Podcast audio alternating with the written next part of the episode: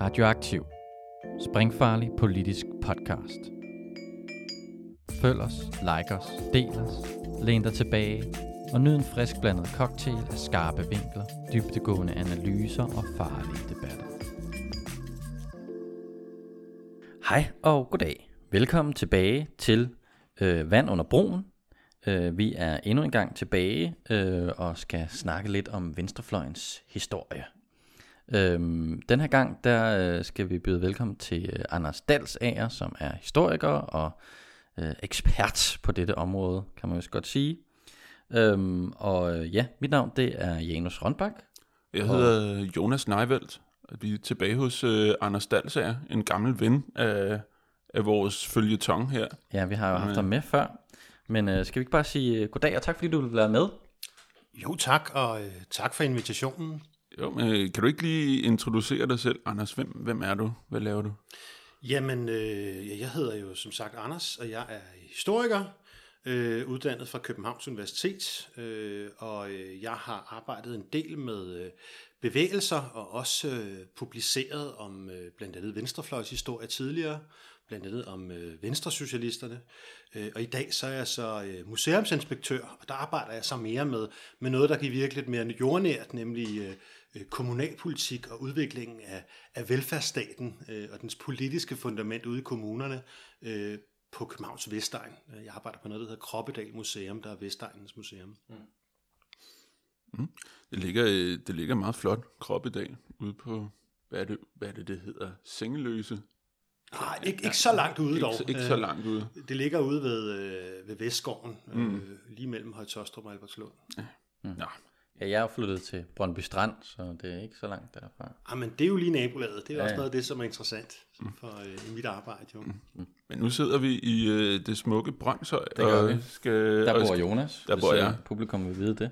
Øh, så, øh, men lad os, øh, lad os springe ud i det, øh, fordi vi har jo beskæftiget os med de her, øh, det her bevægelsesarbejde, de her græsrodsbevægelser, der er opstået i hvert fald omkring venstrefløjen fra begyndelsen af 1960'erne, og nu er vi oppe omkring 1968. Vi har snakket om kampagnen mod atomvåben, vi har snakket om Vietnambevægelsen, militærnægterbevægelsen, og senest har vi snakket om øh, studenteroprøret, og måske sådan 60'erne generelt, med, øh, med Morten Ting.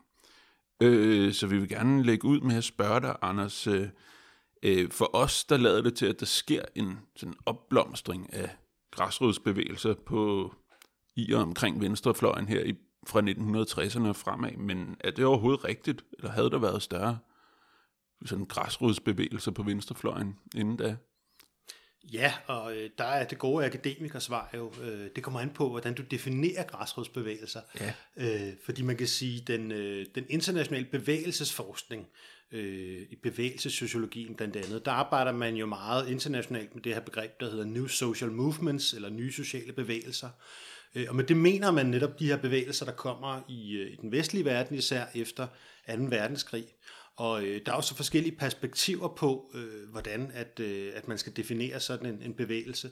Men det, som er sådan ret bærende, jamen, det er det her med, at, at mange forskere de mener, at man kan sige, at de her nye sociale bevægelser, de er karakteriseret ved, at de tager udgangspunkt i sådan mere almen menneskelige spørgsmål, i stedet for nogen, der måske er, er bare bundet til en bestemt klasse eller et bestemt politisk parti. Øh, og så også er der nogle forskere, der har ment, at øh, hvad hedder det, at det her med, øh, med nye sociale bevægelser, at det er et produkt af, at der kommer nye grupper af mennesker ud og fylde i samfundet efter 2. verdenskrig. At der kommer øh, for eksempel øh, flere folk med øh, mellemlange og videregående uddannelser, at der kommer folk ud som får ansættelse som funktionærer, for eksempel i, i den offentlige sektor i Danmark, øh, og at der dermed kommer nogle nye samfundsgrupper, som fører de her bevægelser frem. Det man så også øh, kan se, det er jo så også, at det har været, været noget, der har været diskuteret meget, Øh, Øh, og spørgsmålet er, om det er rigtigt, at det virkelig er de her nye grupper, nye samfundsgrupper, der kommer frem, som er førende i at skabe de her nye bevægelser, som handler om modstand mod atomoprustning, modstand mod krig i Vietnam, øh, og som også handler om, om krav om bedre uddannelsesmuligheder. Kan man sige, at de adskiller sig, fordi der er i hvert fald en bevægelse, vi kan komme i tanke om tidligere på venstrefløjen, der har været meget stor og haft stor indflydelse, som er øh, fagbevægelsen. Øh, øh, kan man sige, at de her nye bevægelser, de adskiller sig fra, øh, fra fagbevægelsen i den måde, de er bygget op på. Ja, det kan man godt. Og øh, det, som jeg synes er, er enormt interessant omkring den her udvikling i Danmark i 60'erne, hvor man jo først får den her øh, nye bevægelse, som hedder Kampagne mod atomvåben, som jo tidligere har været ude at tale med, med flere aktive derfra om, øh, og så senere Vietnambevægelsen øh, og anti-atombevægelsen op igennem 70'erne. Det, der er super interessant ved dem, det er det her med, at øh, de insisterer på, øh, at de henvender sig til hele samfundet, uanset hvor man kommer fra, bare man kan tilslutte sig sagen, skal man være med. Og så også det her med, at, øh, at de netop insisterer på at have det her græsrodspræg, øh, at øh, de i hvert fald påstår, at de ikke ønsker den her centrale styring. Øhm, og der har I jo også tidligere i et tidligere program, det der handlede om kampagnen mod atomvåben, talt om det her med, at øh, Karl Scharnberg, der er højskolelærer, og som i starten af 60'erne fører an i at få skabt den her bevægelse, kampagnen mod atomvåben, med sådan nogle atommarcher fra Holbæk til København, mod at der blandt andet skal være atombomber i Danmark, eller atomvåben i Danmark. Han siger det her med, at øh, vi er en bred bevægelse, bare mennesker med samvittighed, øh, intet medlemskartotek, ingen central ledelse, bare mennesker, der ønsker handling. Sådan nogenlunde siger han det. Øhm, det, der så på den anden side er lidt interessant, det er jo, at, at sådan noget som kampagne mod atomvåben, selvom de ikke har sådan, øh, hvad hedder det, en formel struktur, øh, så er de ret topstyret. Det tror jeg også kom, kom igennem, øh, det budskab kom ligesom også ud i jeres tidligere interview, ja, ja. at det er en, en lille gruppe, der styrer bevægelsen. Ja, altså at man, man på den ene side, så har man øh, egentlig en sådan ret lukket ledelse, det havde man i, omkring anti-atommarchen og sådan noget, ikke? Altså, som, som ligesom udlagde det hele. Men samtidig så havde man også enormt bred øh, måde at fagne på, fordi at, øh, at det netop var sådan enkeltsager måske, altså at man havde øh, den her ene sag, og så kunne man sådan set mene, hvad man ellers ville mene på tusind andre punkter, men, men det at man har den her ene sag, man ligesom man kæmper for. Jeg har en idé om, hvor hvor, hvorfor, hvorfor det ligesom har udviklet sig på den måde, at, at, øh, at man pludselig ser den her mere sådan form for enkeltsagsaktivisme, kan man sige. Ja, og det jeg tror er, er vigtigt ved den her periode, hvis vi taler om 60'erne, det er jo, øh, at, øh, at det jo lykkes for nogle af de her enkeltsagsbevægelser faktisk at slå rigtig godt igennem i medierne, mm. og også lave nogle pænt store mobiliseringer med, med 10.000 af mennesker, der går med i demonstrationer. Og det er det, jeg tror, vi skal se som det nye ved, ved 1960'erne, det er, at øh, de her øh, enkeltsagsbevægelser, de her nye sociale bevægelser, de får en, et gennemslag. Fordi hvis man går længere tilbage i historien, så kan du faktisk godt se, at der er masser af små øh, foreninger og bevægelser og af folk, der prøver sådan at få opmærksomhed, også omkring enkeltsagsspørgsmål. Altså, øh, vi kan tale om sådan noget som, øh, som hvad hedder det, fredsbevægelsen tidligere. Øh, men, men, men det, der er karakteristisk ved 60'erne, det er det her med, at det lykkedes for de her enkeltsagsbevægelser at få et gennemslag. Og der tror jeg meget, at det vi skal huske på der, det er at det, der er afgørende for enhver bevægelse, uanset om det er sådan en enkeltsagsbevægelse, eller om det er fagbevægelse eller en fagforening, det er, at den for erobret det, man kan kalde en afsenderposition i offentligheden, som omverdenen anerkender. Og så kan man så sige, hvad, hvad mener jeg så med det? Jo, men det er jo det her med, at din afsenderposition er vigtig, hvis du gerne vil overbevise folk om noget, så skal du have en troværdighed, og du skal også være en, som øh, folk mener er værd at lytte til. Jeg kan jo godt stille mig ned på gadehjørnet hernede øh, i Brøndshøj så, og, og begynde at tale for mit eget politiske projekt, øh, når vi er færdige her. Men mit, mit gennemslag vil sandsynligvis ikke være ret stærkt, fordi at min afsenderposition, øh, der hvor jeg kommer fra, og det ligesom kommer med til offentligheden, det er nødvendig, ikke nødvendigvis er noget, som folk vil, vil tage særlig seriøst. Mm, så øh, rent lavpraktisk vil der nok heller ikke være specielt mange ude på gaden, sådan en søndag middag med 4 graders frost mm. i Brøndshøj. Jeg tror, jeg tror en tidligere politichef udtalte, at så, så længe det regner, så kommer der i hvert fald ikke revolution i Danmark. ja, det er måske også rigtigt. Øhm, på den anden side, kampagnen mod atomvåben, den gik jo faktisk øh, gennem en snestorm. Ja, det gjorde øh, Så det, det skal rigtigt. vi også huske på. Det, det har vi fået med. Der er nogen, der, øhm. der tør at, at gå igennem det dårlige vejr. Det dårlige vejr. Ja. Nej, men, men min pointe er mere det her med, at, at det er vigtigt for enhver bevægelse at have en, en troværdig og stærk afsenderposition, ligesom vil blive anerkendt for, at, at det du kommer med er relevant.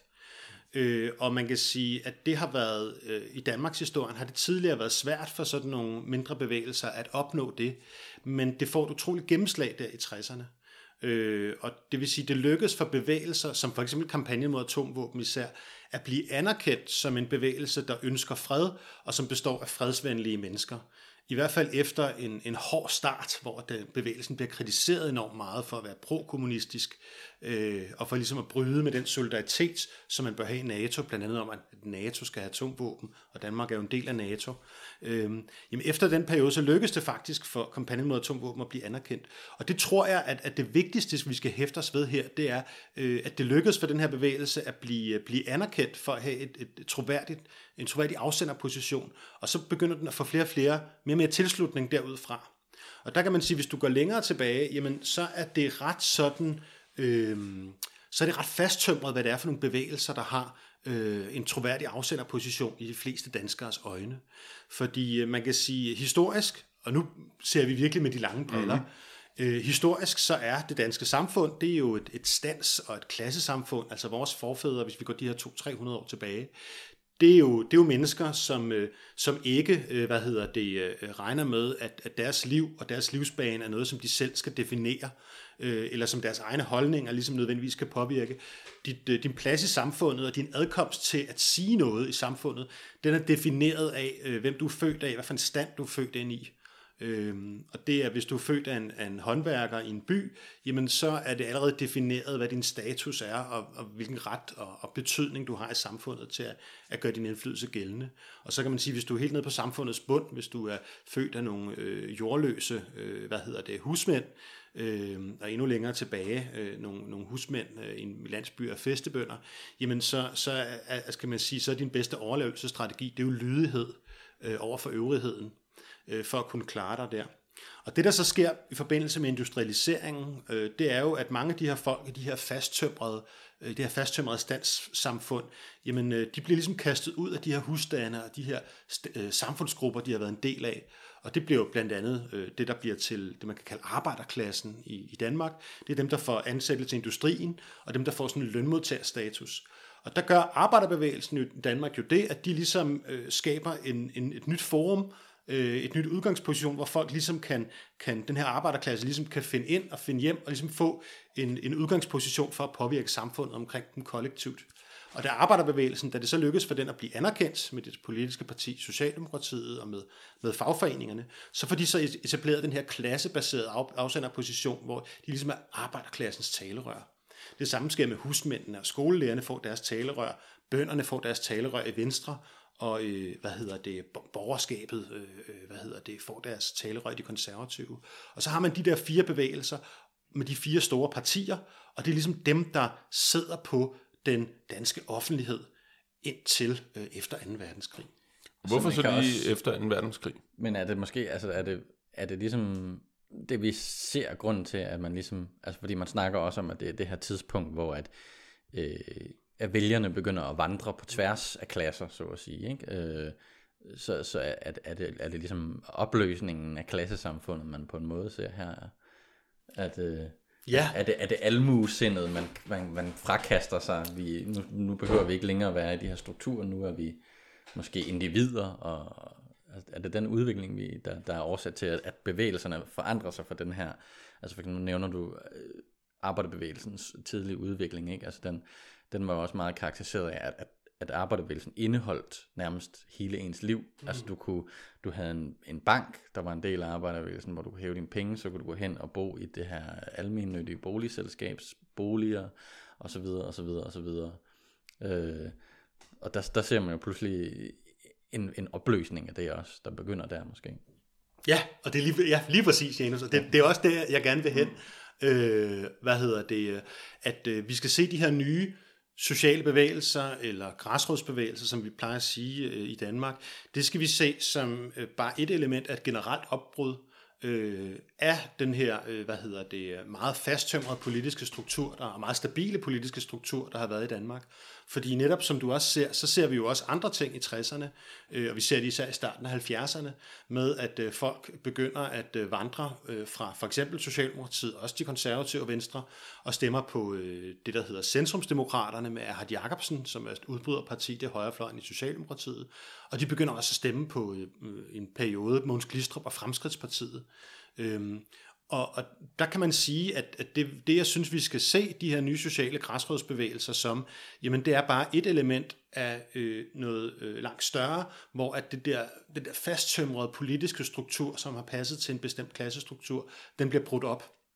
Så kan vi så diskutere, om det bare er en, en rekonfiguration, og der så kommer et nyt klassesamfund i stedet for. Det vil man nok med føje kunne argumentere for. Men, men, øh, men det, som, som, øh, som vi, man ser i 60'erne, øh, og også med, med en opvarmning i 50'erne, jamen det er det her med, at, øh, at folk er langt højere grad på vandring, og øh, det bliver lige pludselig legitimt at tage stilling til politik, Øh, ikke ud fra, at jeg arbejder, derfor skal jeg stemme på Socialdemokraterne, eller hvis jeg er oprørsk på kommunisterne. Lige pludselig bliver det legitimt at sige, at jeg er ikke bare arbejder, jeg er også parcelhusejer, øh, og jeg, øh, jeg er godt træt af de der ungdomsoprørere, øh, der kommer med deres lange hår, og jeg vil have en lavere ejendomsskat, så stemmer jeg på Centrumsdemokraterne. Mm. Så det vil sige, vi ser jo de her, især unge, der går med i kampagnen mod atomvåben, og der er det jo karakteristisk for kampagnen mod atomvåben, at den mobiliserer ikke folk på, at det er et bestemt klassetilhørsforhold. Det er sådan en almen humanistisk appel, som kampagnen med atomvåben kommer, og den henvender sig til hver enkelt person som et, et individ, der skal tage en moralsk stilling, uafhængigt af, hvad der ellers øh, hvad de ellers er knyttet til, fordi det her det handler om jordens overlevelse. Så på den her måde, så taler Karl Scharnberg jo, på mig, selvom det er en kollektiv bevægelse, og det er kollektive handlinger, som han opfordrer til med de her marcher, så appellerer han til folk som individer. Og det er meget væsentligt at notere sig, fordi det har vi jo godt nok set tidligere også i Danmarks historie, men slet ikke med den gennemslagskraft, også i medierne, som kampagnen mod atomvåben får. To ting. To ting. For det første, øh, det er det, du siger, at øh, vi ikke at vi ikke lever i et øh, marxistisk forstået klassesamfund længere. Og den anden ting, det er, hvorfor er det så mest folk fra venstrefløjen, der går med i de her nye bevægelser? Eller er det bare fordi, det er dem, vi har valgt at fokusere på? Jeg tror ikke, jeg siger, at, øh, at øh, vi ikke lever i et klassesamfund længere. Jeg tror mere, jeg siger, at øh, det klassesamfund, man har haft hidtil, det kommer under opbrud. Vi ser, at øh, lønarbejderne de bliver boligejere, øh, og går meget op i det, øh, en del af dem i hvert fald. Øh, vi ser, at, øh, hvad hedder det, øh, at lønningerne stiger meget massivt i 1900 og i starten af 1960'erne. Det starter allerede, da Danmark fordelte det økonomiske opsving i slutningen af 50'erne. Og så i starten af 60'erne, så har man jo nogle overenskomster for industrien, hvor lønningerne stiger med 10% om året. Altså nu kan vi så godt sige, at nu har vi jo en, en brølende inflation lige nu. Ikke? Så ja, nu 10%, falder den med 10 procent. Nu falder vores løn med 10 procent ikke? Øh, i reallønnen. Ikke? Men reallønnen stiger med 10 procent. Det vil sige, at folk får flere penge mellem hænderne. Samtidig sker der også det, at øh, folk, de får, eller øh, lønmodtagerne i almindelighed, de oplever, at, øh, at de får mere fritid. Øh, og det vil sige, at øh, øh de også får råd til, at deres børn kan, øh, kan tage en længerevarende videregående uddannelse. Der er det selvfølgelig betydning, at øh, sådan noget som universitetsuddannelse i Danmark er gratis. Men det, der især betyder noget, det er jo, at, at det fra øh, cirka midten og slutningen af 50'erne, især fra starten af 60'erne, der er det ikke længere nødvendigt, at arbejderfamilier sender deres børn ud og arbejde ved siden af skolen, og de går og får et, øh, et arbejde meget hurtigt efter en skolegang øh, af økonomiske hensyn. Mm. Øh, og det betyder jo, at der kommer nogle helt nye muligheder, øh, og det betyder også, at øh, muligheden for at organisere sig spontant øh, muligheden for at tage, tage hvad hedder det, stilling udenom sådan en fasttømret bevægelse, øh, de bliver meget større, både for forældregenerationen, men især også for de unge. Og det er også sådan noget, der gør, at det, der kommer et, øh, et øh, hvad hedder det, stærkere øh, mobiliseringspotentiale, vil man sige det, i bevægelsessociologien, øh, for de her øh, nye bevægelser. Mm. Men de her nye bevægelser, altså hvis man ser på dem, det, i hvert fald de folk, vi har fundet frem, det er folk, der hører hjemme på den politiske venstrefløj.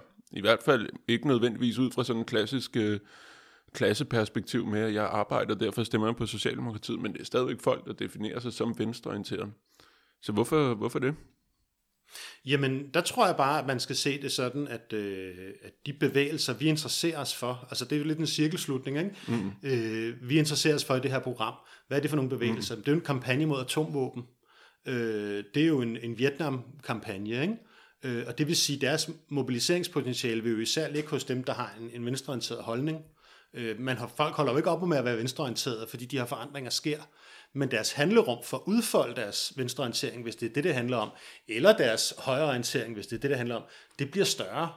Øhm, og det vil sige, at det bliver, bliver øh, nemmere at udfordre de her den her fasttømrede, det her fasttømrede firepartisystem, som, øh, som Danmark har været præget af. Øhm, og man kan sige, at folk holder jo heller ikke op med at være lønmodtagere. De bliver jo bare lønmodtagere med større frihed, øh, økonomisk frihed og større fritid, og dermed måske også til at tage stilling udenom den etablerede arbejderbevægelse. Øh, det man så skal huske på, det er jo så samtidig, at, øh, at øh, Øh, når vi så snakker om de her nye øh, sociale bevægelser, så kan vi jo snakke om både, hvad er det, der gør, at de får et gennemslag ud i offentligheden. Så kan vi så også snakke om, hvem er det, der egentlig laver organiseringen af bevægelserne, og hvem er det, der ligesom er, er kerneaktivisterne. Når vi taler om de her nye sociale bevægelser, så, øh, skal vi huske på, at det, som, øh, som ligesom er, er grundlaget for, for deres dannelse, og det, der ligesom gør, at, øh, at de nye sociale bevægelser bliver holdt i live, og det, at der kommer nye bevægelser omkring nye emner, øh, også med det, man måske ville kalde et, et venstreorienteret fokus i løbet af 60'erne, det skyldes ikke bare, at der er, er kommet en ny social gruppe, som lige pludselig laver sådan nogle bevægelser bare af sig selv. Det, som Søren Hein Rasmussen, som stadigvæk er den øh, mest betydningsfulde øh, historiker, når det gælder om udforskningen af for eksempel kampagnen mod atomvåben og Vietnambevægelsen. Det, som han siger, øh, det er jo, at øh, efter at have kigget på dataen om, hvem der var med, så kan han ikke se noget specielt mønster om, at det særligt var øh, studerende, øh, eller akademikere, eller øh, eller de her nye funktionærgrupper, som udgør kernen i kampagnen mod atomvåben. Når han ser på listen over dem, der har meldt sig til for at få mere information om kampagnen, så ser han i lige så høj grad øh, maskinarbejdere og lærlinge. Det, som er et karakteristisk træk ved kampagnen mod atomvåben, det er, at der er mange unge aktive. Men, men han siger, at jeg kan ikke se, at, at det lige pludselig er sådan en, en ny social gruppe, der er med. Kan man se på øh, sådan nogle begivenheder ude i samfundet, der var afgørende for, at sådan galvanisere, eller hvad man kalder det her bevægelsesarbejde. Skete der noget konkret ude i samfundet, der gjorde, at, øh, at folk tænkte, nu må jeg gå ind og, gå ind og aktivere mig selv i, i, et, i et eller andet bevægelsesarbejde for en, eller anden, for en sag?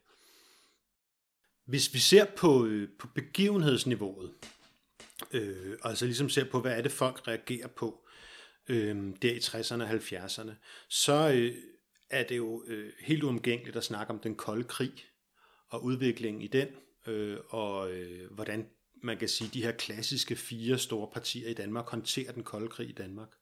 Jeg ved ikke, om det er det, du tænker på? Mm. Jo, det kan det godt være. Ja. Det kan det godt være. Fordi øh, det, man ser øh, efter øh, 2. verdenskrig, det er jo, at den, den kolde krig kommer, kommer til, øh, sammenstødet mellem, mellem øst og vest, og i den forbindelse er der jo en stærk oplevelse af, at Østblokken og Sovjetunionen er en trussel mod Danmark øh, i den danske befolkning. Det kan vi se på Gallup-målinger. Øh, folk de frygter i høj grad øh, Sovjetunionen og hvad Sovjetunionens hensigter er, især efter at der er en række østeuropæiske lande, der bliver øh, udsat for sådan sovjetisk støttede statskup. Det er også noget af det, der er med til at marginalisere de danske kommunister og gøre det svært for kommunisterne at trænge igennem. Det er jo, at de står last og bræst med Sovjetunionen. Vi ved jo også i dag, at DKP, øh, de modtager jo øh, årligt meget store pengebeløb af Sovjetunionen, hvilket holder, øh, i høj grad holder den kommunistiske bevægelse i gang. Det er også der, vi starter vores, hele vores program. Det er jo med invasionen af Ungarn, basically. Ja. Øh, hvor SF øh, splitter ud fra DKP på baggrund af, af, af den invasion. Ja, lige præcis. Men det man så ser fra slutningen af 50'erne, det er jo det her med, at, at der kommer en, øh, et atom, øh, hvad hedder det, et atomkapløb øh, i gang for alvor. Og øh, der øh, insisterer øh, de, øh, de etablerede partier, især Venstre, Konservative og Socialdemokratiet, de insisterer meget på, at det er nødvendigt, at man opbygger og vedligeholder NATO's atomparaply, som man kalder det, at man ligesom øh, øh, har sådan et stærkt atomart beredskab over for Sovjetunionen. Og Sovjetunionens leder Nikita Khrushchev, der i slutningen af 50'erne og starten af 60'erne, han svarer så igen ved at, øh, at komme med både den ene atomtrussel efter den anden. Han siger jo sådan noget med, at, at nu har vi en raket, der kan ramme øh, snart sagt hvilken som helst amerikansk by. Øh, det er i høj grad også bluff, det han kommer med, men altså truslerne blev hørt. Øh, og i den forbindelse, så kan man se, at det bliver svært for blandt andet Socialdemokratiet at placere sig i den debat. Fordi øh, i 1957, der bliver det sådan et spørgsmål om, skal Danmark også udrustes med atomvåben? Og der, øh, der vælger, kan man se, Socialdemokratiet i første omgang, Socialdemokratiets top, at sige, at man er meget interesseret i nye raketter, øh, der kan fremføre, blandt andet kan fremføre atomsprænghoveder, øh, nogle kortrækkende og mellemdistanceraketter. Men i anden omgang, så kan man godt se, at det her det er, det er et upopulært, øh, hvad hedder det, det er upopulært at atombevæbne Danmark. Og så siger man så, at under de nuværende forudsætninger vil vi ikke have de her atomsprænghoveder. Men stadigvæk holder man fast i, at, at NATO's atomparaply er det rigtige, øh, og der så skal være atombomber i andre lande. Og, øh, og det bliver et, øh, hvad hedder det, øhm, øh, efterhånden som der kommer mere og mere kritik af det, jamen så skyder man jo meget igen, som man har gjort gennem hele 60'erne, på kritikken af den vestlige op, oprustning med at sige, jamen hvis du kritiserer vestens oprustning, så går du Østblokkens tjeneste. Øhm, og det er også det, man, man i høj grad skyder efter DKP med, med, med et pænt held. Øhm, men øh, da DKP så går i opløsning øh, der i slutningen af 50'erne, og der kommer et nyt venstrefløjsparti frem, der hedder SF, øh, der kræver total afrustning af Danmark, og som hverken identificerer sig med øst eller vest, så bliver den her øh, kritik mindre effektiv. Og det er jo så i kølvandet på det, at nogle af de her folk, der har været aktive i fredsbevægelserne i, 1950, i løbet af 1950'erne uden meget held, da de så begynder at lave kampagnen mod atomvåben, som har det her almen humanistiske budskab om, at vi skal af med atomraketterne i både øst og vest, så viser det sig, at det både for de venstre og konservative, men især for Socialdemokratiet, øh, er, svært, er svært at svare igen på en måde, som øh, vækker genklang i befolkningen. Mm. Så der er også der er sådan set nogle, nogle konkrete begivenheder, der finder sted, der også ligesom katapulterer den her form for bevægelse fremad, kan man sige. Det er, det er det lykkes at gøre det på den måde øh, gør også, at de næste bevægelser kommer, og de næste bevægelser osv. Præcis. Og der har jo været en understrøm hele tiden i det danske samfund, blandt andet inden for den socialdemokratiske bevægelse selv, både i DSU og så også i Socialdemokratiet, især i Aarhus, som har været meget kritiske over for øh, Danmarks øh, NATO-tilslutning og over for øh, spørgsmålet om, om oprustning af, af Danmark. Og øh, de her øh, kredse, øh, de har i høj grad, øh, hvad hedder det, været holdt nede, blandt andet med henvisning til, jamen hvis det er sådan, at du, øh, du kritiserer den vestlige oprustning, så går du i realiteten kommunisternes ærne. Og her i bevægelsen, den socialdemokratiske bevægelse, er jo stærkt topstyret. Altså der er en form for demokratisk centralisme, når man har truffet en beslutning, og den beslutning træffes ofte af ledelsen, jamen, så skal du følge den. Øhm, hvad hedder det? Det er meget svært for dem at komme ud med deres budskaber. Men med det her opbrud med øh, øh, kommunisternes sammenbrud, og med den her øh, stigende opinion, og, og, og med det, som, som det lykkedes for kampagnen mod atomvåben at trænge igennem med, det her med, øh, med kritikken af atomoprustning i både øst og vest, så kommer de her kredse jo også frem. Og den, øh, den socialdemokratiske borgmester i Aarhus, Bernhard Jensen, han går ind og anbefaler unge, at de skal gå med i atomkampagnen. Hvilket virkelig forarver partiledelsen i Socialdemokratiet. Senere så taler Bodil Kok, som er minister i den socialdemokratiske regering, hun er kirkeminister, hun taler jo også ved den anden atommarsch inde på Rådhuspladsen, hvor der er 10.000 mennesker med. Og det er også noget, der oprører øh, kredse i Socialdemokratiet. Men lige pludselig, øh, øh, fordi der er det her opbrud i samfundet generelt, så opdager de, at det er utroligt svært at holde de her impulser nede. Øh, og man kan ikke disciplinere dem som en del af bevægelsen. Mm. Og så bryder de ligesom frem. Ja, der er altså det man også har, det er det, som jeg øh, konkret tænke på, det er sådan, at man ser, øh, i forhold til Vietnambevægelsen især, ser man jo øh, billeder, tv-billeder, begynder man at se det fra krigen i Vietnam, hvor man ser øh, amerikanerne føre krig på en ikke, på en ikke specielt sympatisk måde dernede, og det, øh, det ligesom får, får folk til at engagere sig i, i Vietnambevægelsen. Tænkte jeg også, altså at man får det her mediebillede, øh, et nyt mediebillede med tv øh, ind, så man ligesom kan se mere konkret på en eller anden måde, hvad er det, man er modstander af, når man er modstander af amerikanernes krig i Vietnam. Ja. Øhm, så har vi også øh, den her udvikling, den er jo ikke unik øh, for Danmark, den sker jo sådan set i, hele Vesten og, og, og bredere endnu, der kunne man sige. Øhm, øh, hvordan tænker du sådan den her udvikling internationalt? Øh, er det de samme udviklinger, der finder sted øh, andre steder, og er der noget, der er specielt ved Danmark, eller, eller har, har vi sådan set en, en meget lignende udvikling i alle andre lande? Øhm, altså man har udviklinger, der ligner i mange andre vestlige lande, og man kan sige, på den måde, der kan man jo tale om det på to planer. Vi kan dels tale om det på et inspirationsplan, at øh, kampagnen mod atomvåben i Danmark, Vietnambevægelsen i Danmark, de opstår jo efter inspiration fra udlandet, mm. øh, som vi også tidligere har talt om, så øh, kommer den her kampagne mod atomvåben, som altså består af de her atommarscher, øh, hvor folk går mod atombevæbning af Danmark og mod atomoprustning i øst og vest gennem Sjælland, det er, jo, det er jo direkte et koncept og en aktionsform, der er direkte kopieret fra England, hvor man har de her berømte Alder Marston Marcher. Mm. Øh, og hvad hedder det, øh, den danske kampagne mod atomvåben er direkte, altså, altså navnet er nærmest også taget øh, fra, hvad hedder det, øh, fra England. Øhm, så på den måde kan vi tale om, at Danmark og det dan, den danske offentlighed og bevægelserne i Danmark, de foregår øh, og opstår jo med inspiration fra udlandet. Øhm, samtidig kan man jo så også sige, at den, den øh, hvad hedder det, øh, den generelle samfundsmæssige udvikling, der foregår i Danmark med lønstigninger, med, med hvad hedder det, større frihed til at agere individuelt på det politiske plan, øh, jamen den, øh, den opstår også i, i sådan noget som England og Frankrig og andre steder. Mm. Jeg tænker, altså også hvis man kommer lidt tættere på, kan man så se en forskel i forhold til Sverige, for eksempel, fordi der er et socialdemokrati, hvor øh, ledelsen, også takket være, at Sverige står uden for øh, formelle alliancer i hvert fald, hvor ledelsen tager, øh, altså går ind og man ser Olof Palme i øh, side om side med øh, Nordvietnams ambassadør i en øh, march mod Vietnamkrigen. Og sådan noget. Kan man, er, der en, er der en forskel der? Der er jo en forskel, øh, både i forhold til den måde, at den svenske offentlighed er struktureret på det, den svenske politiske partisystem er struktureret på, men så også i forhold til, hvor meget handlefrihed Socialdemokratiet i Sverige synes, de har. I det danske Socialdemokrati, der er der en ledelse, som er, er stærkt pro-vestlig, øh, og som er meget orienteret mod Danmarks NATO-medlemskab. Ikke? Altså, det er jo en af de der fundamenter, den danske socialdemokratiske udenrigspolitik er bygget op omkring, det er NATO-medlemskabet. Sverige er ikke medlem af NATO, Øhm, man er sådan en neutral, men vestvendt neutral, altså det vil sige, man er mest kritisk over for Østblokken, men, men man har ikke det her loyalitetsforhold til USA. Og det er også på den baggrund, at det lykkedes for øh, det, man kan sige, en del af, altså en mere venstreorienteret øh, politisk profil, som Olof Palme at trænge igennem og opnå en formandspost i det svenske socialdemokrati.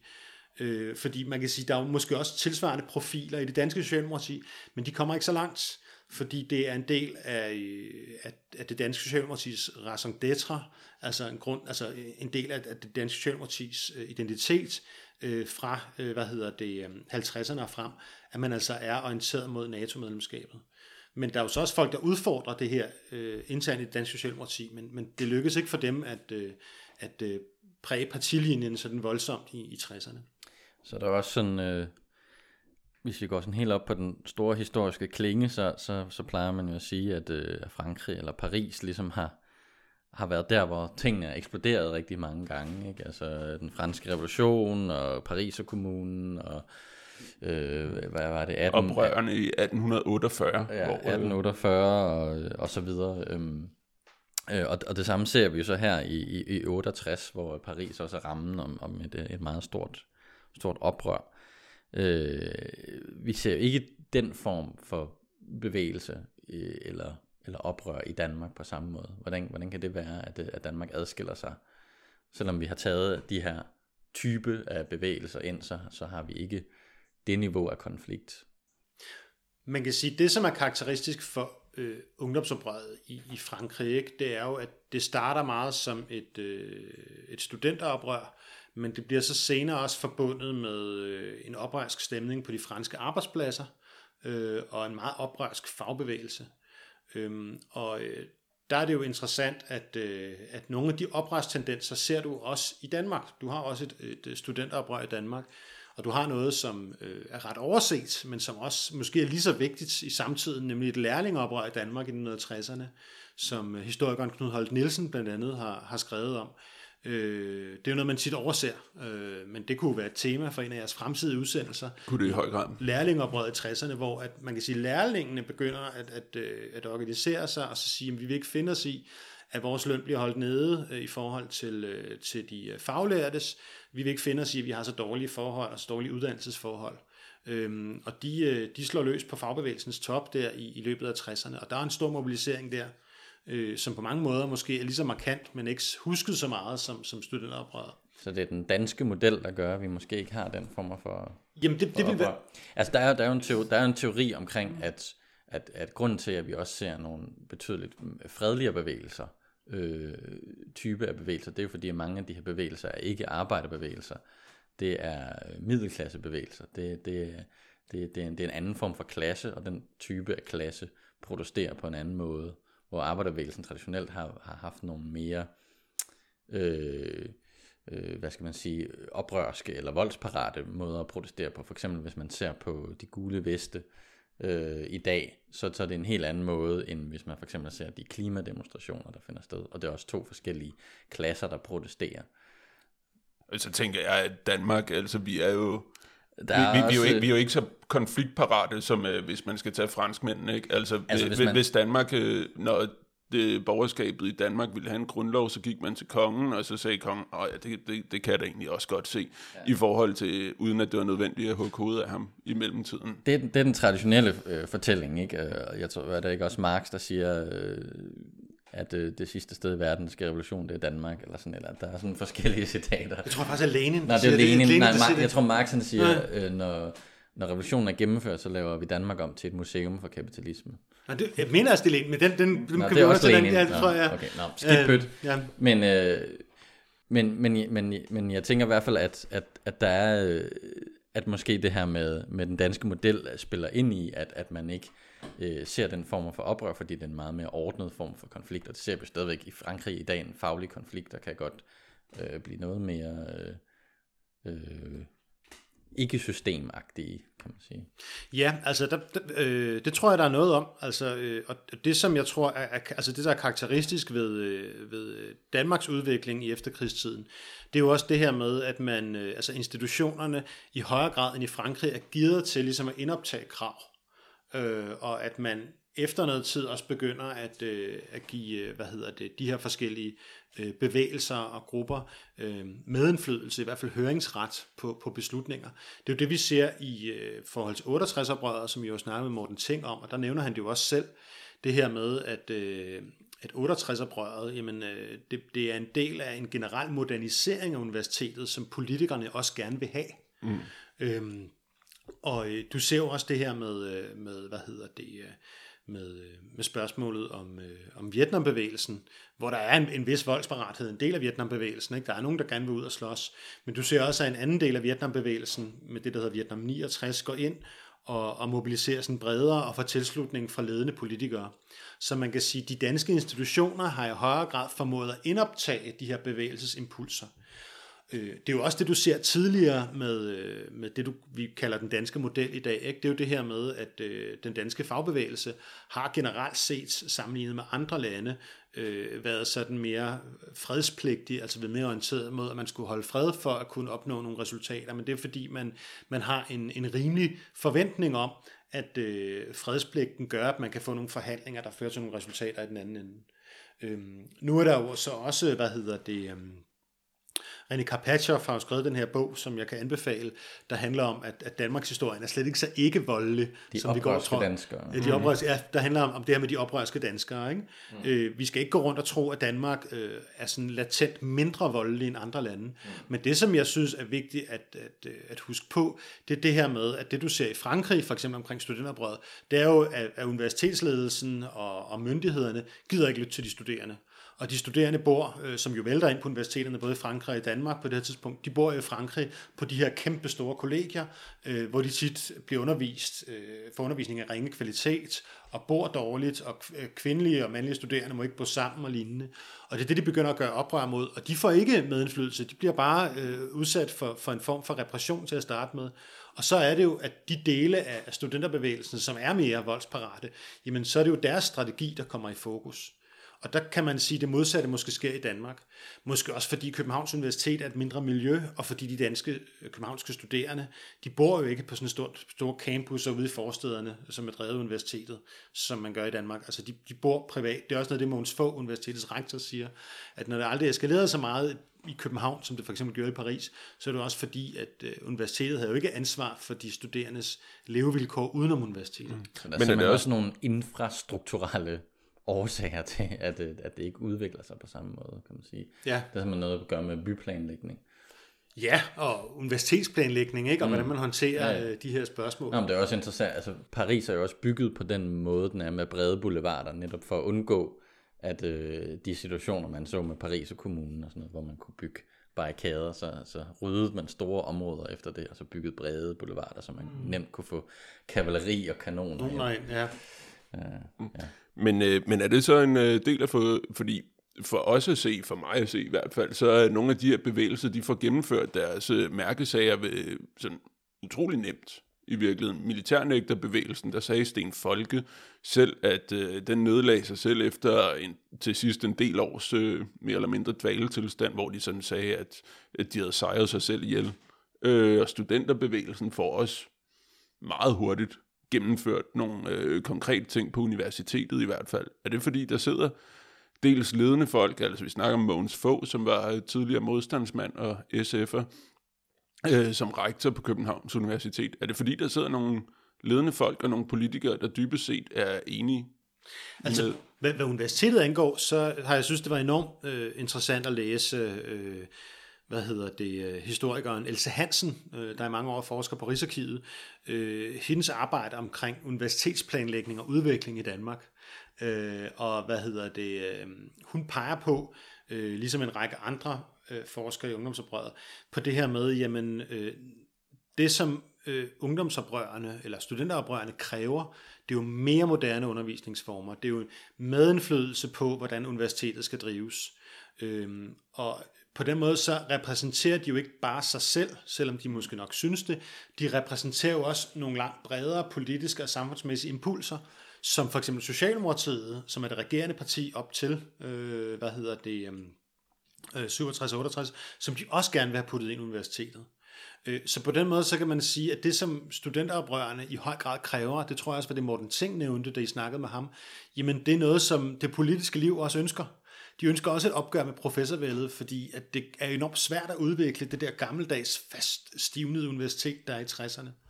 Øhm, så på den måde, så kan man sige, jeg vil ikke sige, at de sparker åbne døre ind, men noget af det, som, som Else Hansen viser, jamen, det er jo det der med, jamen, det som, som man ønsker, det er, at man ønsker at gøre øh, universiteterne til en del af en samlet samfundsplanlægning, blandt andet fra Socialdemokratiets side, og det skal være i stand til at levere kandidater, som kan indgå på arbejdsmarkedet. I, I godt genkende temaet. Ikke? Mm-hmm. De vil gerne have undervisningsformer, hvor man kan optage flere studerende og give dem en meningsfuld læringsoplevelse.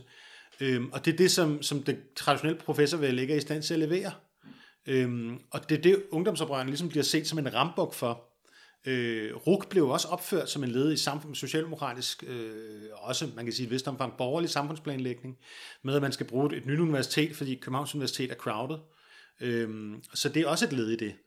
Øh, og på den måde så kan man jo sige, at, øh, at selvom ungdomsoprøret øh, i høj grad øh, i eftertiden er fremstået som noget radikalt, som noget yderliggående, så er der mange af de temaer, øh, som de tager op, som måske adskiller for samtid, sig fra samtiden, men hvor, hvor at, at øh, politikerne er enige med dem. Det er også derfor, at Socialdemokratiet arbejder jo også på, at man får et universitetsdemokrati, det, hvor ikke alene studerende, men også øh, rengøringspersonale og lignende indgår øh, i universitetets ledelse. Det er fordi, de anser de her grupper for at være rambuk for det nye, ligesom opgøret med det der traditionelle højborgerlige universitet. Mm. Hvor går, øh, altså, hvor, hvad, hvad sker der efter 1968? Altså, hvor går, øh, hvor går alle de her folk, der har været aktive, øh, Vietnamkrigen fortsætter selvfølgelig, men hvor går, hvis vi ser de her, der er blevet aktive i bevægelserne her i løbet af 60'erne, altså vi har øh, atombevægelsen, som også øh, øh, eller anti-atomvåbenbevægelsen, som stopper lidt her. Vi har Vietnambevægelsen, og vi har studenterbevægelsen. Hvor går de her folk hen bagefter? Altså, hvad, bliver de aktive andre steder, partipolitisk aktive, eller bliver de bare halvgamle og får børn og flytter til forstederne? Haha, de, de, de gør sikkert de forskellige ting. Ikke? Øh, der er jo ikke nogen samlet undersøgelse af, hvor at, øh, man kan sige, de mest bevægelsesaktive går hen. Men det, som, vi kan se, øh, som man kan se tegn på, jamen det er jo, at øh, hvad hedder det, øh, øh en del går faktisk øh, ind i øh, DKP, hvilket er paradoxalt øh, i forhold til, at øh, bevægelserne, kampagnen mod atomvåben, Vietnambevægelsen, i høj grad har været forbundet med det, man kalder det nye venstre. Det er i hvert fald mange aktive fra den nye venstre, der er derinde. Men DKP formår, øh, altså kommunist, kommunisterne formår at, at mobilisere en del af de bevægelsesaktive og have en, en stærk partiorganisation, der ligesom kan, øh, kan hvad hedder det, dirigere dem videre til, til mere aktiv handling. Øhm, andre, og hvis vi taler om studenteroprørerne her, jamen så er der jo så også mange af dem, der får, øh, får jobs og, og ledende stillinger, fordi de kommer ud som en generation af, af akademikere på et arbejdsmarked, hvor de virkelig, virkelig er efterspørgsel efter deres arbejdskraft. Øhm, det man kan sige, det er meget bevægelsesenergien øh, fra, hvad hedder det, øh, øh, fra, øh, fra 60'erne. Øhm, og det er måske ikke med hensyn til personsammenfald, men med hensyn til det her med, at det nu er blevet normalt i Danmark, sådan vestligt land som Danmark, at der er græsrodsbevægelser, enkeltsagsbevægelser og studenterbevægelser. Øhm, der kan man sige, en, en del af den anerkendelse, den nyder elevbevægelsen øh, og gymnasieelevbevægelsen i 70'erne jo godt af. Og 70'erne og 80'erne bliver jo karakteriseret ved, at der er en kæmpe stor, øh, altså kæmpe stor mobilisering af skoleelever og gymnasieelever, som man aldrig har set før. Og der spiller kommunisterne igen en, en vigtig rolle, hvor man kan sige, at kommunisterne har været lidt ude på et sidespor i, i 60'erne. De har været ude på et sidespor i forhold til det, der hedder kampagnen mod atomvåben. De har været ude på et sidespor omkring det, der hed øh, altså, i starten af, af Vietnambevægelsen, men kommer så ind og får indflydelse på Vietnambevægelsen til sidst. Men så får de, altså DKU, Danmarks Kommunistiske Ungdom og, og Danmarks Kommunistiske Parti, får enorm indflydelse i elev- og, og hvad hedder det, studenterbevægelsen i, i 70'erne. Der er vel også mange af de her øh, 68'ere, altså det er, jo, det er jo det, vi snakker om i dag, som, så, som du siger, så bliver akademisk uddannet og, og kommer ud og sidder rundt omkring, og som så faktisk ender med at sidde på en række magtposter i samfundet, specielt måske i kulturlivet. Øh, så så de, de, de sejrer sig måske også ihjel på den måde. Altså, det er jo virkelig sådan en kildens spørgsmål, det her med venstreorienteringen inden for kulturlivet. Ja, men, øh. men, men det, det er i hvert fald den kritik, man, man, man kan høre mange steder, og, og det er ikke kun i Danmark, det er igen også en, en lidt international ting, ikke? At, at, man, øh, at 68'er-generationen ligesom har sat sig på, på mange øh, institutioner rundt omkring. Øhm, og det, det, det, var måske det, som vi så med Anders Fogh, der skulle gøre op med ekspertvældet og, og sådan nogle ting. Ikke? Altså, mm. man, og det, det er også et super interessant spørgsmål, fordi øh, hvad vil det sige at, øh, at indtage kulturlivet? Ikke? Mm. Øhm, og der har jeg altid undret mig over, at øh, man øh, blandt andet omkring debatten om venstreorienteringen i Danmarks Radio, omkring venstreorienteringen øh, på universiteterne, øh, der har man aldrig sådan øh, lavet opgørelser FA, og det er også meget svært at gøre. Jamen, hvor mange er egentlig venstreorienterede, hvor mange er borgerlige? Ikke? Hvor mange fylder egentlig DR? Mm. Øhm, og øh, der synes jeg, at der sker det i debatten, at for nogen, måske de mest kritiske øh, over for, for det, der bliver kaldt venstreorienteringen, de ligestiller tilstedeværelse af venstreorienteret, tilstedeværelse af venstreorienterede holdninger, parallelt med, der også er borgerlige og borgerlige holdninger. Det ligestiller de med, at nu fylder venstrefløjen det hele. Mm. Mm. Øhm, det er klart, at på nogle institutter, for eksempel på sociologi på Københavns Universitet, der dominerer marxismen totalt. Ikke? øh, eller i hvert fald forskellige afarter af den. Ikke? Men der er jo også andre steder, hvor den måske ikke, på universiteter, hvor den måske ikke så tydeligt slår igennem. Og når man ser på, øh, på for eksempel Danmarks Radio, på deres aktualitetsafdeling, altså hvem er det, der er journalister i TV-avisen i 70'erne? Jamen, det er Uffe Ellemann Jensen. Altså det, det, det er flere, hvor man kan sige, de har enten en, en fortid i et, et venstre miljø, eller en fremtid i et fra, i forhold til 70'erne. Ikke? Ja, det ser vi stadigvæk i dag. Der er mange af de her tv personligheder, der er gået... Jeg har ikke set nogen, der er gået derfra over til enhedslisten, for eksempel. Nej, nej, præcis. øh, og, og det er der, hvor jeg så tænker, jamen, øh, hvornår taler vi om hvad? Fordi du kan helt sikkert komme med eksempler på, at, at her er der et overvægt af venstreorienteret. Men, men hvor er proportionerne henne? Mm. Altså, hvor er, øh, hvor er undersøgelserne egentlig af, øh, hvem er hvor, og hvordan ser det samlede mediebillede ud? Vi skal også huske på, at, at øh, altså, hvis du ser på antallet af venstreorienterede øh, øh, medier i dagspressen i 70'erne, så er deres oplag altså forholdsvis lavt. Altså hvis du tæller Land og Folk, Kommunisternes Blad, Information med, øh, jamen altså, det er ikke dem, der fylder det hele. De store dagblade, det er fortsat politikken, det er fortsat Berlingske Tidene. Øhm, så på den måde, så vil jeg ikke benægte, at mange af de her bevægelsesfolk går ind og måske får noget kulturel medindflydelse. Men jeg, vil, jeg, jeg, altså jeg kunne godt tænke mig, at der kom sådan en proportional mm. vurdering af, jamen, hvordan fylder venstreorienteringen i forhold til borgerligheden. Mm. Og der måske også taler om, at der er nogle borgerlige, der udtrykker sig på nye måder i perioden. Men der var også en tanke om, hvorfor, hvorfor man ligesom mister det der oprør, der var på det tidspunkt. Altså, at det er måske fordi, man formår i hvert fald at komme igennem visse steder, og så sætte sig på nogle ting, og få, få og, altså, synes... og, og hvis man ligesom får sparket de her døre ind, hvor nogle af dem måske ikke var så ja, der, voldsomt låste. Og der synes jeg, vi snakker lidt, øh, er der sådan, hvis vi skal øh, prøve at være lidt flyvske, det må man jo godt en gang imellem, så snakker man nogle gange om, om tidsånden, ikke? Altså har vi sådan en, har vi sådan en oprørsk tidsånd på det her. Jeg kan huske, der er en øh, italiensk roman, øh, der handler om nogle øh, strækker på Fiat-fabrikkerne i Torino, øh, og der sker en masse ting, og sammenstød med politiet og sl- sådan noget, og den slutter med sætningen, og bagefter gik vi alle sammen hjem. Øh, altså, er det, er det sådan noget, der sker i, i, i løbet af den her tid? Er der sådan en oprørsstemning, der, der, der forsvinder på et eller andet tidspunkt? Det ved jeg ikke, om der er, altså fordi øhm, tidsånd er et utroligt svært begreb. Ja. Øh, og, og, Ja, det kan betyde alting dygtige og historikere, og langt, langt dygtigere mentalitetshistorikere end mig, har jo også en analytisk, øh, forskellige analytiske redskaber til råd for at indkreds hver anden tidsånd. Ikke? Men, men det, som jeg synes er karakteristisk ved 60'erne, det er jo, at øh, jo, der er bevægelsesstemning, der er oprørsstemning i nogle kredse. Men altså, vi skal stadigvæk huske på, at til Folketingsvalget i 1968, der stemmer langt de fleste, eller de fleste under 30, de stemmer altså borgerligt. Jamen, vi har jo det der berømte citat fra Nixon med The Silent Majority. Ja, Altså, øh, og, og jeg tror da også, vi et eller andet på et tidspunkt nåede frem til en af vores podcast, at der sådan set var flere, der stemte på venstrefløjen i 80'erne, end, Ja. end der var i 60'erne og 70'erne. altså venstrefløjen, hvis du tæller venstrefløjen til venstre for Socialdemokratiet, jeg mener, det er valget i 87, hvor det står allerstærkest, mm. med SF's store gennembrud, ja. og SF's evne til at koble sig til bevægelserne, ikke?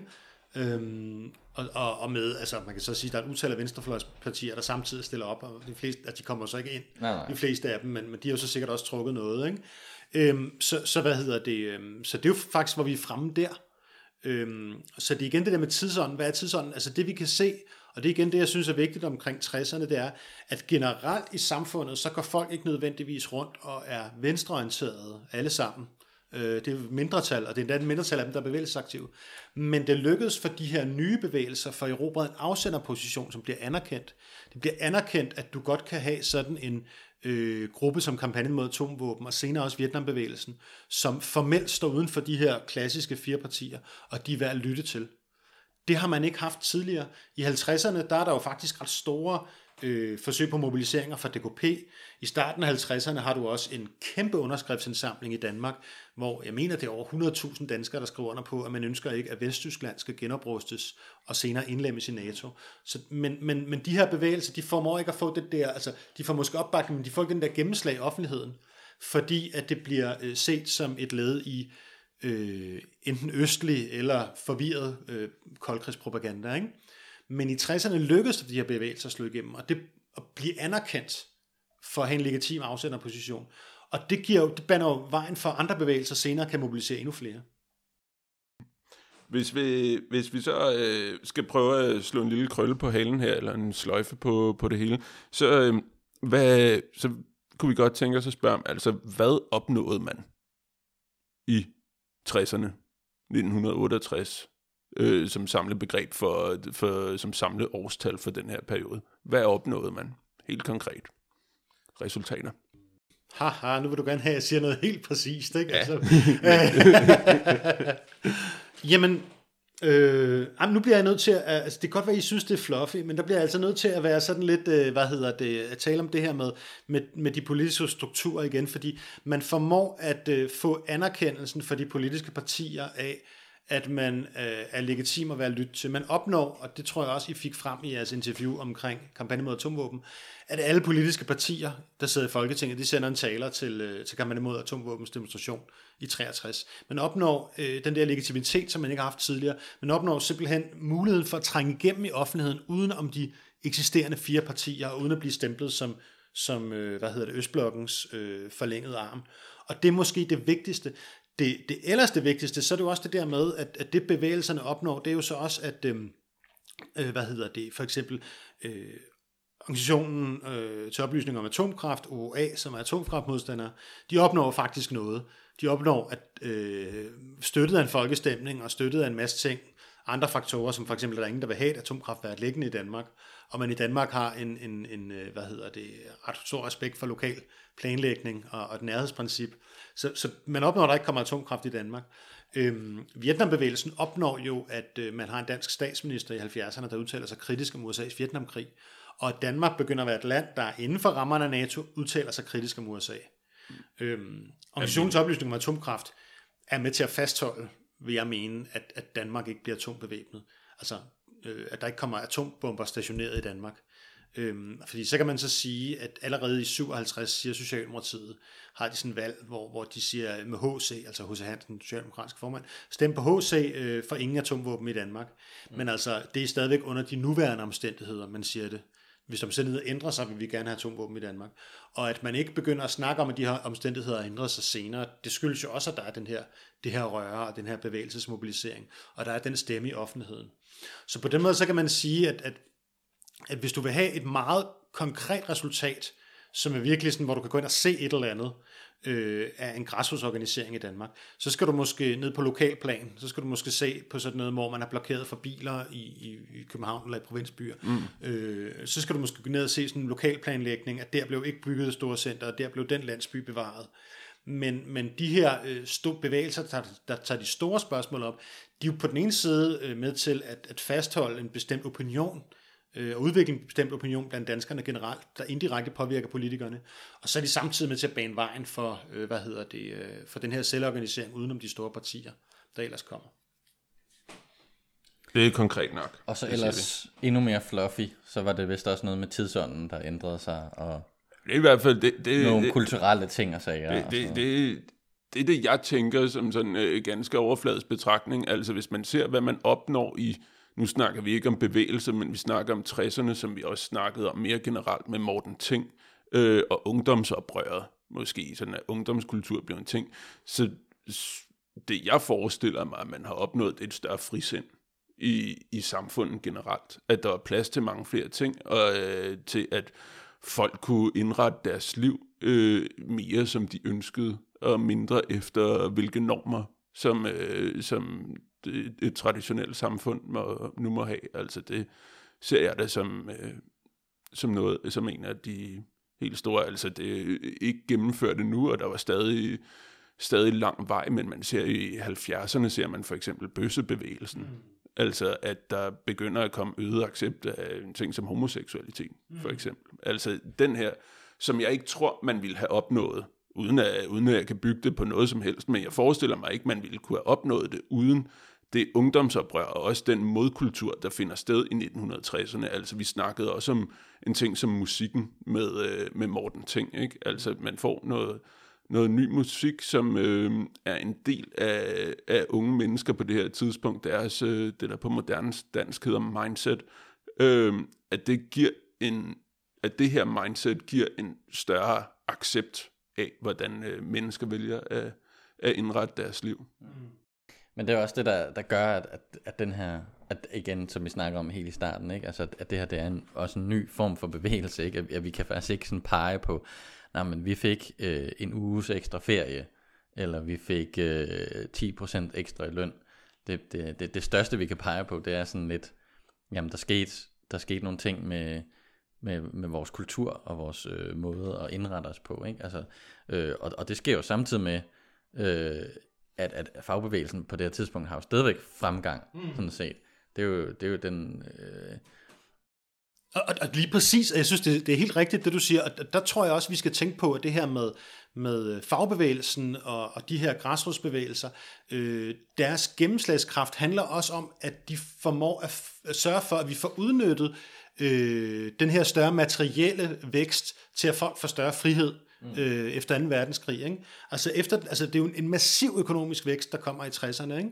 Mm. Øh, og den, den stopper sig i 70'erne, ikke? og så får den så et, et, et, øh, et hak op lidt senere. Mm. Men, men det, de sørger for, det er jo, at man udnytter de muligheder for mere frihed, som den økonomiske vækst giver. Mm. Altså man udnytter den til, at folk kan organisere sig mere selvstændigt, når det gælder græsrodsbevægelserne. Ikke? Øh, man udnytter det fra fagbevægelsens side til, at at den her vækst faktisk bliver omsat i højere lønninger. Ikke? Altså hvis der havde været en organisationsprocent af faglig organiseret i Danmark på 0 i 1958, så havde man ikke haft de lønstigninger. Så man kan også sige, at, at den her form for sådan frigørelse, der finder sted, mm. øh, der er også en, øh, nu, og nu lyder jeg som rigtig artig marxist, øh, der, er, der er sådan set et materielt grundlag, der har, der har, har skabt mulighederne for det også øh, kunne ske. Øhm, så, så på en måde bygger den bevægelse, vi har her i 60'erne, med mere frigørelse og, øh, og en ny tidsånd, den bygger sådan set også på en eller anden måde på, på den arbejderbevægelse, der er kommet før, der ligesom har skabt, at den brede befolkning faktisk kan have grundlaget for at gå ud og, og, øh, og deltage i bevægelser, eller øh, bo på nye måder, øh, og så videre. Men altså, der tænker jeg også, at altså, lige præcis det, tror jeg er en, en god krølle på det. Øh, men der skal vi også huske på, på noget andet, øh, som vi også var lidt inde på før, og det er jo det her med, at øh, de her græsrodsbevægelser, netop fordi, at de har sådan en midlertidighed i deres eksistens, det handler om om for eksempel enkeltsager, ikke? Stop for atomprøvesprængninger, en af kampagnen mod atomvåbens mærkesager, ikke? Og så siger man så, at, at da man så har vundet offentligheden for det synspunkt og for kritikken af atomvåben, og da stormagterne så vedtager, at man skal holde op med at springe atombomber, så, så nedlægger man sig sig selv. Øhm, og så senere kommer der så en ny græsrodsbevægelse op, for eksempel Vietnambevægelsen, hvor mange aktivister går over i. Og det, som øh, historieforskningen har konstateret, blandt andet den her forsker, jeg nævnte tidligere, der hedder Søren Hein Rasmussen, det er, at øh, det, som i høj grad ligesom øh, sikrer, at der kommer nye bevægelser op, og at nogle gange de her enkeltsagsbevægelser bliver holdt ved lige, jamen det er, at der er nogle baggrundsorganisationer, som er mere permanente, og øh, der nævner han i høj grad, at, øh, at der skal vi passe på med at snakke om de her, øh, hvad hedder det, nye sociale bevægelser, eller nye græsrodsbevægelser, som noget, der bare opstår løsrevet, mm. fordi de er i høj grad afhængige af, at der for eksempel er fagforeningsfolk, der støtter kampagnen mod atomvåben, folk fra, øh, hvad hedder det, øh, SF, et politisk parti, som er en, altså selvom det er et nyt parti, så er det jo en traditionel størrelse, det med et politisk parti, de har grad også baggrundsgrupper for, at, øh, at man ligesom får, får penge, og man får infrastruktur, mødelokaler, øh, og kommer ud til bredere kredse fra kampagnen mod atomvåbens side. Så de her græsrodsbevægelser opstår også på et grundlag, øh, hvor de er afhængige af, at der for eksempel er en stærk fagbevægelse, som er interesseret i for eksempel de her enkeltsager, som gerne vil støtte kampagnen mod oprustning. Sådan. Jeg Ja. tror, vi slutter af her. Jamen, vi kom, øh, vi kom rundt om det. Ja. Ja. Så har vi et, øh, så har vi et lille, øh, hvad kan man sige, historisk overblik og historisk øh, baggrund til at gå videre med de, øh, med de bevægelser, vi nu går videre med, fordi der er nok at tage fat af. Øhm, Vi skal i gang med vi skal en finde, hel del flere. Vi er slet Mm. ikke slut endnu. Øh, og vi er sådan set kun lige i, i 60'erne nu, og vi skal igennem resten af 60'erne, og så skal vi op i nogle ting, der skal i 80'erne, men måske noget besætbevægelse, og, og Mm. vi skal også se på det faglige, og jeg tror også, vi snakker om at lave et rugafsnit, og rugafsnit og rundt omkring på, vi på mangler stadigvæk øh, rødstrømpebevægelsen. af dem, hvor vi får fat i. Øh, Rødstrømperne Så har vi snakket om bøssebevægelsen. bøssebevægelsen, lærlinge og prøvet, synes jeg lyder meget interessant. Det må Ja. ja. man finde nogen. Så der er masser at tage fat på, og øh, ja, jeg vil bare sige til lytteren, tak fordi du lyttede med, og jeg håber, du vil lytte med næste gang. Hej hej. Hej hej.